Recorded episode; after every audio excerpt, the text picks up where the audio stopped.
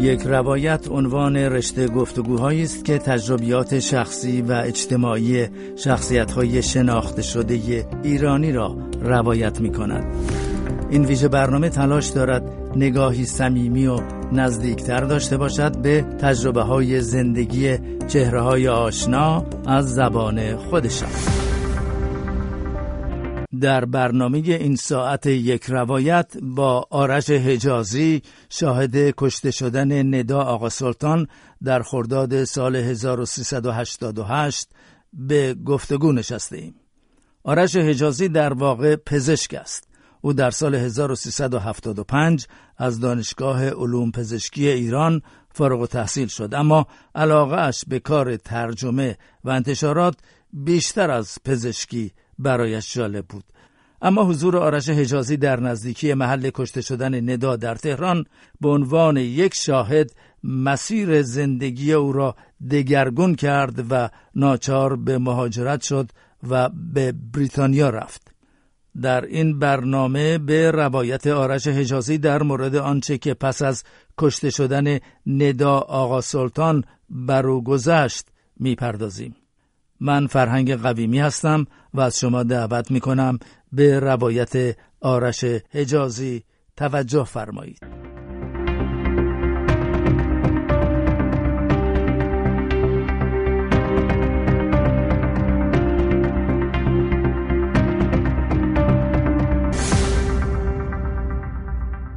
ابتدا بپردازیم به روزهای جوانی شما و دوران دانشجویی در ایران و پس از اون در دانشگاه آکسفورد. ظاهرا شما پس از فارغ و تحصیل شدن از دانشگاه علوم پزشکی ایران در تهران تصمیم گرفتین که کارتون رو عوض کنید. بیشتر در این مورد توضیح بدین. من سال 1375 فارغ تحصیل شدم از دانشگاه علوم پزشکی ایران از رشته پزشکی. و همون سالم رفتم سربازی. دو سال سربازی خدمت کردم. به عنوان پزشک و در حین سربازی از قبلش ما همیشه علاقه داشتیم به کار انتشارات و کار ترجمه و تعلیف و با یکی از هم دوستانم انتشارات کاروان رو تأسیس کردیم. خیلی هم دشوار بود. تقریبا هیچ چیز اطلاعات روشنی نداشتیم از اینکه چجوری باید یه انتشارات رو راه انداخت. ولی دلمون می‌خواست این کار رو بکنیم منتها بعد از اینکه من از سربازیم تموم شد و شروع به کار کردم در یه مقطعی باید انتخاب می‌کردم بین اینکه آیا دلم می‌خواد کار پزشکی بکنم یا کار انتشارات؟ نمی‌تونستم دیگه هر دو رو با هم بکنم. عملا مسیر ادامه تحصیل پزشکی من توی ایران مسدود شده بود به علت مسائلی که توی دانشگاه برای من پیش اومده بود و انتشارات هم خیلی جذبش شده بودم. چه مسائلی در دانشگاه براتون پیش اومده بود؟ میشه کمی در من سالها گذاشتم خیلی مسخره است از الان گفتنش. ولی من اون موقع توی دانشگاه من موهای سرم بلند بود. دوست نداشتم موهای سرم کوتاه کنم و برای همین چند بار به کمیته انضباطی من احضار کردن منم مقاومت می‌کردم در اون سن و سال. و آخرش هم به من خیلی رسما یه اختار دادن و گفتن که شما فکر ادامه تحصیل در این کشور نباش. شما در دوران دانشجویی و در همون روزها در 23 سالگی رومانی نوشته بودین با عنوان اندوه ما. و ظاهرا همطور که خودتون هم اشاره کردین از همون روزهای جوانی به نوشتن علاقه داشتین. اما چرا رشته پزشکی رو ادامه می‌دادین؟ من پزشکی رو همیشه دوست داشتم. من الانم دوست دارم. هرچند فعال نیستم در رشته پزشکی. من رشته پزشکی رو خیلی دوست داشتم. و برای من همون رمان اندوه ما هم که شما اشاره میفرمایید داستان زندگی پزشکه. منتها در جایی رسیدم به این نتیجه که به خصوص بعد از اینکه در دوران سربازی و بعد از سربازی که اومدم بیرون مدت کوتاهی که کار می‌کردم متاسفانه برای من من راجع به پزشکای دیگه نمی‌تونم بگم ولی برای من خیلی دشوار شده نامه کار دادن به خاطر اینکه فساد رو اونقدر بالا می‌دیدم در نزد شبکه بهداشتی کشور که احساس می‌کردم اگه من خودم یا باید وارد اون سیستم بشم یا اینکه نمی‌تونم سلامت روان و اخلاق خودم رو حفظ کنم. یکی شاید دست میدم یا سلامت روانم رو یا سلامت اخلاقی رو و در با توجه به اینکه انتشارات کاروان رو هم تاسیس کرده بودیم و داشت موفق می‌شد و منم به شدت جذب شده بودم در انتشارات کاروان تصمیم گرفتم که کار انتشارات رو ادامه بدم و پزشکی رو به طور کلی گذاشتم کنار. و ظاهرا در همون روزها شما رفتین به آکسفورد تا اونجایی که من می‌دونم برای گرفتن تخصص پزشکی یا کارهای دیگه اما به تهران برگشتین. آکسفورد سالها بعد بود. آکسفورد رو من سال 2008 یعنی 87 تقریبا ده سال از تاثیر انتشارات کاروان گذاشته بود و کاروان انتشارات بسیار موفقی شده بود در اون مقطع.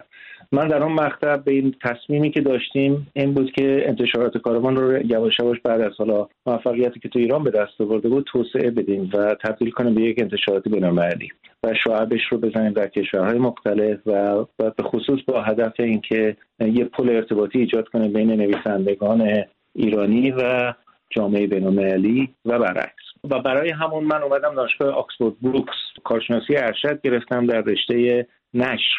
و همون موقع بود که من اون وقایعی که شما اول صحبتتون اشاره فرمودید من تو آکسفورد بودم به عنوان دانشجو. و اومده بودم ایران برای تغییر منزلم و در واقع تا اونجایی که من خبر دارم شما برای انتشار رمان کیخسرو به تهران برگشته بودین چه بله. شد که به حال درستون رو رها کردین و به ایران برگشتین در اون دوران خاص چند تا اتفاق همزمان افتاده بود.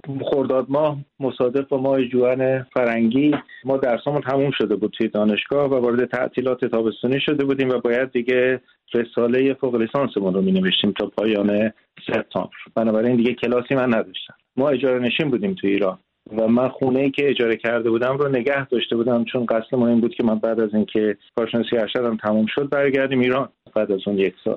ولی صاحب خونه ما عملا می‌خواست که ما بلند شیم و به ما فرصت کوتاهی داده بود برای اینکه خونه رو تخلیه کنیم. من با عجله اومدم تهران در اون مقطع که خونه رو عوض کنم. همزمان با اون قضیه رمان که خسرو من داشته در میومد و من دلم می‌خواست که اون رمان رو با توجه به موفقیتی که رمان قبلیم شاهزاده به سرزمین ابدیت داشتم می‌خواست حضور داشته باشم و با خوانندگانم بتونم با هم را بندازیم. بنابراین با همکارانم صحبت کردم که در اون مدتی که من میام تهران رمان رو هم در همون مقطع ما منتشر بکنیم. دو تا اتفاق با هم بود. من اومدم تهران خانواده من توی انگلیس موندن که در اون یک سال اومده بودم پیش من در دوران کارشناسی. و من تو اون مدت اومدم تهران که مصادف بود با انتخابات ریاست جمهوری در ایران. و قصد منم این بود که حدود یک ماه یک ماه و نیم توی تهران بمونم. به خصوص که تز می مقداری راجع به مسائل نشر در ایران بود. می‌خواستم تحقیقات بیشتری بکنم در مورد مسائل نشر در ایران برای تزم. ولی خب خیلی کوتاه شد سفرم به خاطر اتفاقاتی که افتاد. آیا جزی در جایی نوشته بودین که سفری ساده به ایران زندگیم را زیر و رو کرد؟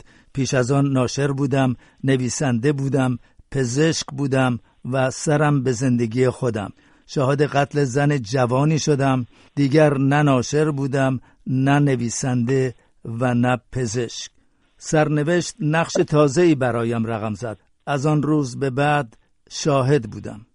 از اون روزهای حجازی و حال و هوایی که پس از شاهد قتل ندا بودن در شما و اطراف شما وجود داشت برای ما بیشتر اگر ممکنه بگین.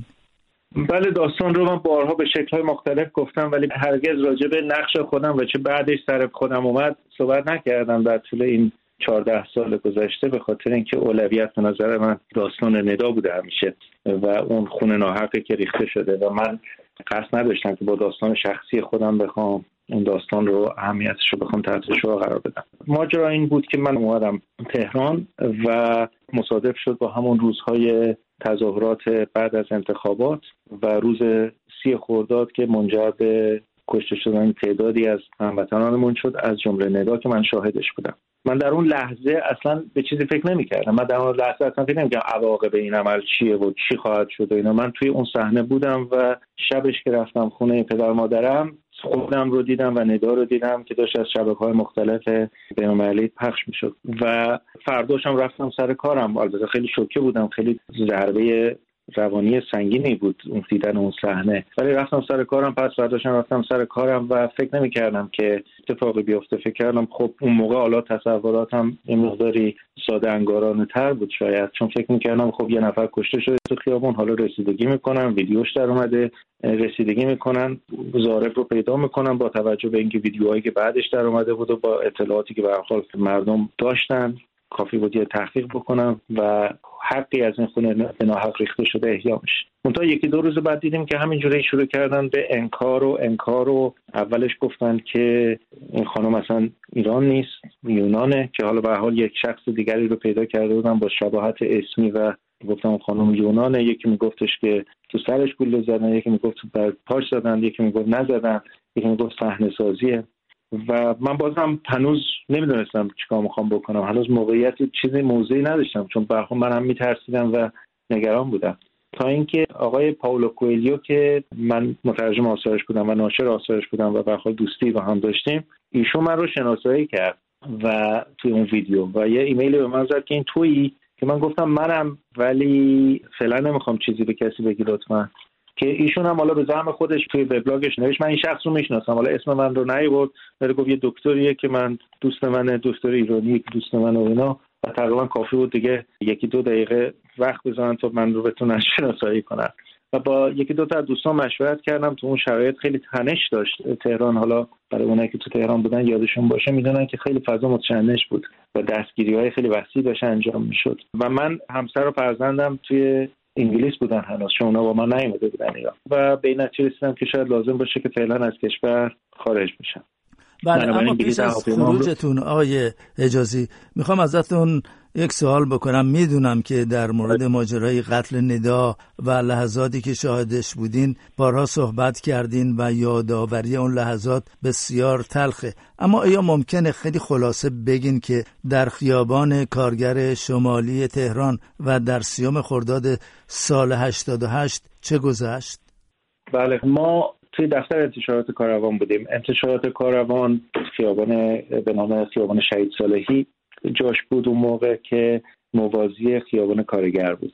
و ما همون روز خب ما تعدادی از همکاران من دوستانی که اونجا بودن جوانانی بودن که خیلی پرشور بودن و خیلی دلشون می‌خواست تو این تظاهرات شرکت کنن. و ما می‌دونستیم بعد از سخنرانی آقای خامنه ای در خطبه نماز جمعه روز قبل که به عملا تهدید کرده بود همه رو به خشونت و قتل ما می‌دونستیم که مثل روزهای قبل نخواهد بود. این تظاهرات روزهای قبل هم تظاهرات بود. خود من هم شرکت کرده بودم. منتها مثلا در تظاهرات 25 خرداد که اون راهپیمایی مشهور سکوت منتها هرچند یه سری خشونت هایی شده بود ولی تظاهرات خیلی مسالمت آمیز برگزار شده بود. ولی اون روز می‌دونستیم که خشونت در کار خواهد بود. بنابراین من همش تلاش داشتم می‌کردم که همکاران جوانترم رو که دلشون می‌خواست برن بیرون رو جلوشون رو بکنم. ولی به حال می‌خواستم برن.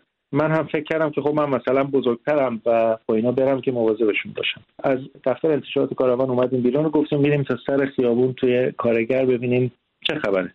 اون ما همین از در کاروان که اومدیم بیرون بوی گاز اشکاور زد به مشاممون خیابونی رو که خیابون شهید صالحی رو به خیابون کارگر وصل می‌کنه خیابون خسروی. ما اون رو طی کردیم رسیدیم به انتهای خیابان و رسیدیم به خیابان کارگر خب اونجا نیروهای ضد شورش با موتورسیکلت ایستاده بودن سخت کشیده بودن و مردم هم این طرف داشتن تظاهرات می‌کردن یه فاصله بینشون بود. موتورسیکلت ها گاز اشکاور پرتاب می‌کردن. مردم عقب کشیده بودن آتیش روشن کرده بودن گاهی سنگ پرت می‌کردن گاهی شعار می‌دادن.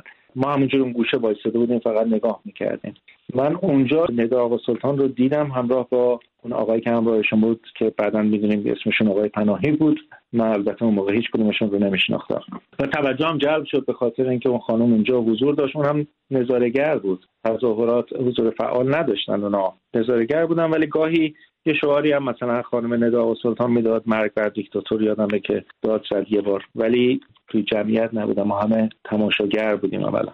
و بعد یه دفعه نیروهای موتورسیکلت ها شروع کردن هجوم آوردن به سمت مردمی که تو خیابان کارگر تجمع داشتن و من بلافاصله شروع کردم داد زدن سر همکارام و دوستان که برگردیم عقب. و همه اونایی که وایسته بودن کنار خیابون توی کوچه خسروی شروع کردیم حرکت عقب و ما تقریبا به دو تا خودمون به انتهای کوچه خسروی برسونیم به اون چهارراهی که تقاطع خیابان شهید صالحی و خیابان خسروی قرار داشتیم همونجا به انتهای خیابان که رسیدیم یه مقدار دیگه گیج بودیم. گاز اشکاور چشامون میسوخت صدای سر صدا میومد شو موتورسیکلت و به حال یه فضای روبی بود و ما هم همه گیج بودیم که چیکار کنیم. تا اینکه یه دفعه صدا بنگ بلند شد و یکی از دوستانم که اونجا وایساده بود برگشتم گفتم چی بود؟ چی شد؟ گلوله بود؟ همکارم گفت نه. گلوله نیست. میگن مشقی می‌زنن. و همونجوری که ما داشتیم نگاه می‌کنم یه دفعه یکی دیگه از همکاران داد اون خانم رو نگاه کن داره خون بالا میاره. که خانم ندا و سلطان بود که تقریبا دو متری من ایستاده من برگشتم و دیدم که متاسفانه از سینهش بود که خون میریخت بیرون تا فوران می‌زد. و همونجا داشت میافتاد که من به سمت شرکت کردم همراه با دو سه نفر دیگه که کمکش کنیم که روی زمین افتاد و من سعی کردم جریان خون رو متوقف کنم. منتها شدت جریان خون انقدر بالا بود که تقریبا تشخیص من این بود که گلوله به آورتش خورده و ظرف تقریبا کمتر از یک دقیقه بدنش از خون خالی شد و متاسفانه فوت کرد همونجا. هیچ کاری از دست کسی بر نمیومد در اون لحظه. من ایستادم. همکارانم تقریبا دیگه شوک صحنه انقدر قوی بود که من شاید در مثلا دو سه دقیقه دیگه یادم نمیاد چه اتفاقی افتاد. دیدم که یه یه خانم رو بلند کردن سوار یه ماشین کردن بردن به بیمارستان. و ظاهرا دقایقی پس از قتل ندا مردم فردی رو گرفته بودند و او رو متهم به تیراندازی به ندا می‌کردند. اما او گفته بود که قصد کشتن نداشته. اما مردم کارت بله. شناسایی او رو گرفتن و در شبکه های اجتماعی منتشر کردند ظاهرا مردی به نام عباس کارگر جاوید بود آیا خبر دارین که قوه قضاییه بعد از این چهارده سال در این مورد پرونده ای تشکیل داده باشه؟ بالا من می‌تونم فقط اون چیزی که اطلاع شنیده هم رو بگم اون صحنه رو بله من اونجا بودم و حضور دارم و قشنگ یادمه و اینکه ایشون فریاد می‌زد که قصد کشتنش نمی‌خواستم بکشمش رو یادمه مردم لباسش از تنش در آوردن پیراهنش از تنش در آوردن و کارت شناساییش رو ازش گرفتن. تا بعدش هم رهاش کردن که بره. حالا به دلایل مختلف مهمترین دلیلش فکر می‌کنم این بود که نمی‌دونستن چیکارش کنن. برای اینکه اگر که می‌گفتن اگر ببرن به تحویلش بدن خب خودشونو می‌گیرن. اون موقع هم که به حال نمی‌خواستن مثل خودشون خشونت به خرج بدن و به حال رهاش کردن رفت. کارت شناسایی ایشون چند هفته بعد بیرون اومد توی اینترنت و مردم اومدن سراغ من. یه سری رسانه ها اومدن و من چک کردن که آیا من تایید می‌کنم که ایشون همون شخصه و من تایید کردم که بله ایشون همون شخصیه که تو صحنه من دیدم. و بعدش مدتی بعدش ویدیوی اون صحنه هم در اومد که تایید می‌کرد همون ماجرا یعنی همه اینا حرفایی که من زده بودم رو هرچند اولش حکومت ایران هرچی من گفتم رو سعی کرد. رد کنه ولی عملا بعدش هر دفعه یه شواهد بیشتری بیرون میومد که تایید می‌کرد مسائلی که من دیده بودم.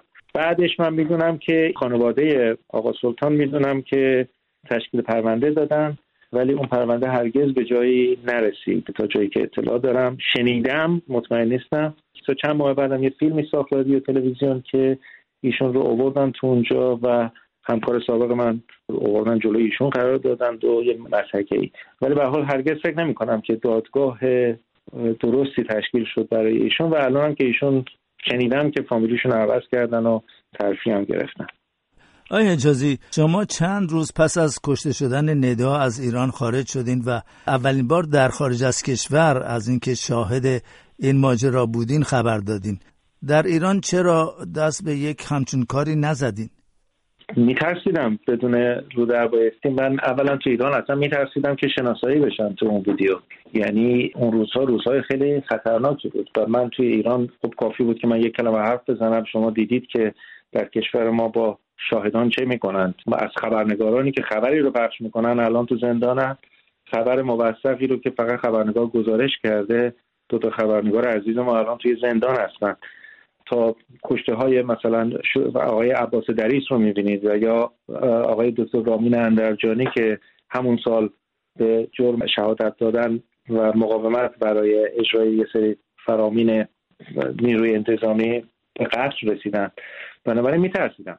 از ایران هم خارج شدم. اولش مطمئن نبودم که می‌خوام صحبت بکنم راجع به این قضیه. منتها وقتی من از ایران خارج شدم چون تو چند روزی که تو ایران بودیم ما دسترسی آنچنانی نداشتیم به اخبار. اینترنت به شدت قطع شده بود و اخبار فقط شفاهی بود و یه گاهی اینور اونور می‌تونستیم یه خبری برای من اصلا نمی‌دونستم عمق انکاری که حکومت داره می‌کنه سر این قضیه وقتی از ایران خارج شدم متوجه شدم که به طور کلی دارن انکار می‌کنن قتل این خانم رو.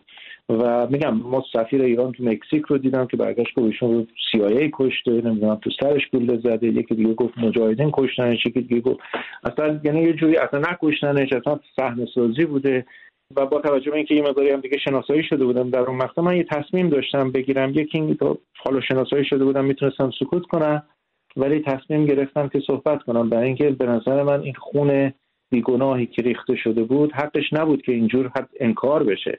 و فکر کردم که شهادت دادن من حداقل شاید کمک کنه به نزدیک شدن ما به اجرای عدالت. و اونجا بود که صحبت کردم با رسانه های خارجی صحبت کردم و بعدش هم با رسانه های ایرانی هم صحبت کردم.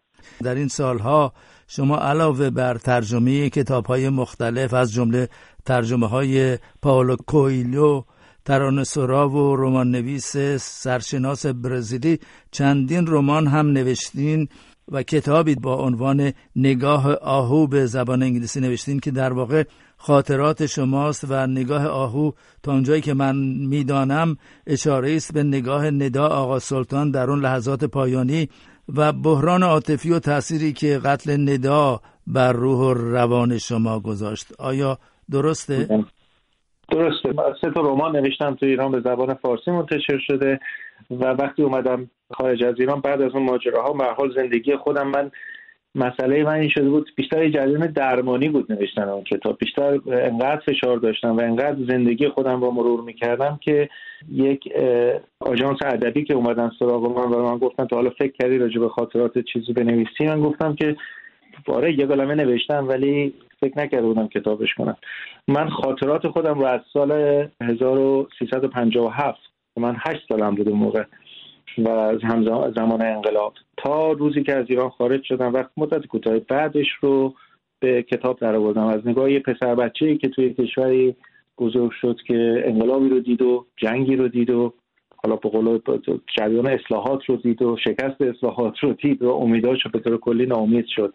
و من این رو در قالب یک کتاب نوشتم که پایانش ختم میشه به ماجرای کشته شدن ندا و درست میفرمایید. نگاه آهو منظور من من در رمان شاه دخت سرزمین ابدیت هم یه تیکه دارم که دارم یه آهوی رو تصویر می‌کنم که گلوله خورده و شکارچی که داره به نزدیک میشه بهش که بکشتش و میگم اون نگاه در اون لحظه چه معنایی داره و اون نگاهی که من توی ندا دیدم در اون لحظه من رو بعدها هر چی فکر می‌کردم یاد اون آهو میداخت آهویی که زخم خورده و شکارچی که داره بهش نزدیک میشه که جونشو بگیره و هیچ کاری از دستش بر نمیاد و فقط می‌پرسه چرا؟ برای چی باید با من این کارو بکنه؟ نمی‌دونه رمان نیست خاطرات و در این لحظات پایانی این گفتگوی جالب به عنوان یک نویسنده و مترجم و ناشر شما چه آرزویی برای ایران و مردم ایران دارین؟ من فقط آرزوی فکر می‌کنم که ما مهمترین مسئله که داریم برای ایران برای اینکه بتونیم به سعادت برسیم شادیه یعنی اگر مردم ما پر راهی به سمت شادی پیدا بکنن و موانع علیه شادی از سر راه مردم ایران برداشته بشه سعادت و بهروزی همه با هم همراهش میاد. و مردم ما متاسفانه الان 45 ساله که روی شادی رو ندیدن و این ناامیدی عجیبی رو برای مردم ما ایجاد کرده. و من متاسفانه در شرایط فعلی راهی به جلو نمی‌بینم برای رسیدن به اون شادی ولی این آرزوی قلبی منه. و در پایان آیه اجازی آیا موضوع یا موردی هست که تا به حال مطرح نکردین و الان می‌خواین با شنوندگان رادیو فردا در میون بگذارین؟ من نمی‌تونم به عنوان یک کسی که برها من یه مهاجر تبعیدی هستم خارج از ایران و خیلی وقت آمد وقتی یه حرفی می‌زنم یه عده ممکنه بگن به حق بگن شما در خارج این خبر ندارید و کنار گل نشستین حرف می‌زنید منتها من چیزی که حالا تو قبلا هم توی رسانه های جمعی نوشتم و الان میگم میگم وجدان راحت قیمت نداره و من فکر می‌کنم ترس مهمه و ترس عامل بزرگیه و نمیشه انکارش کرد. خود من درگیر ترس بودم بسیار ولی هرگز به اندازه موقعی که حقیقت رو گفتم و شهادت دادم بر حقیقت احساس آرامش نکردم و راحت نخوابیدم. و من توصیه می‌کنم که ما بیایم بشینیم فکر کنیم به این که چه کار باید بکنیم که وجدانمون راحت باشه نسبت به خودمون. به نسبت ما خیلی صحبت می‌کنن که ادای وظیفه داریم به کشورمون به هم نوعمون همه اینا درست. ولی مهمترین وظیفه رو ما نسبت به خودمون داریم و نسبت به وجدان خودمون. و من خواهش می‌کنم که هر کسی هر کاری می‌خواد بکنه اول فکر کنه ببینه که در مقابل وجدان خودش پاسخگو هست یا نه.